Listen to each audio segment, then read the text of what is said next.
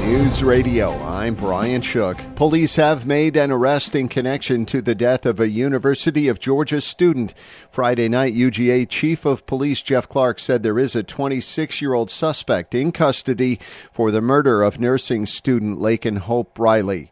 Former South Carolina Governor Nikki Haley is vowing to stay in the presidential race regardless of the outcome of tomorrow's GOP primary in her home state. Haley trails former President Trump by as much as 35 points in polls of South Carolina GOP voters. At a rally, Trump addressed reports that Democrats may be voting for Haley. Who the hell wants Democrats voting in a Republican primary? What is that about? What is that about? Two National Guardsmen are dead after a military helicopter crash in Mississippi today. The helicopter was on a routine training flight and crashed in Booneville Friday. I'm Brian Shook.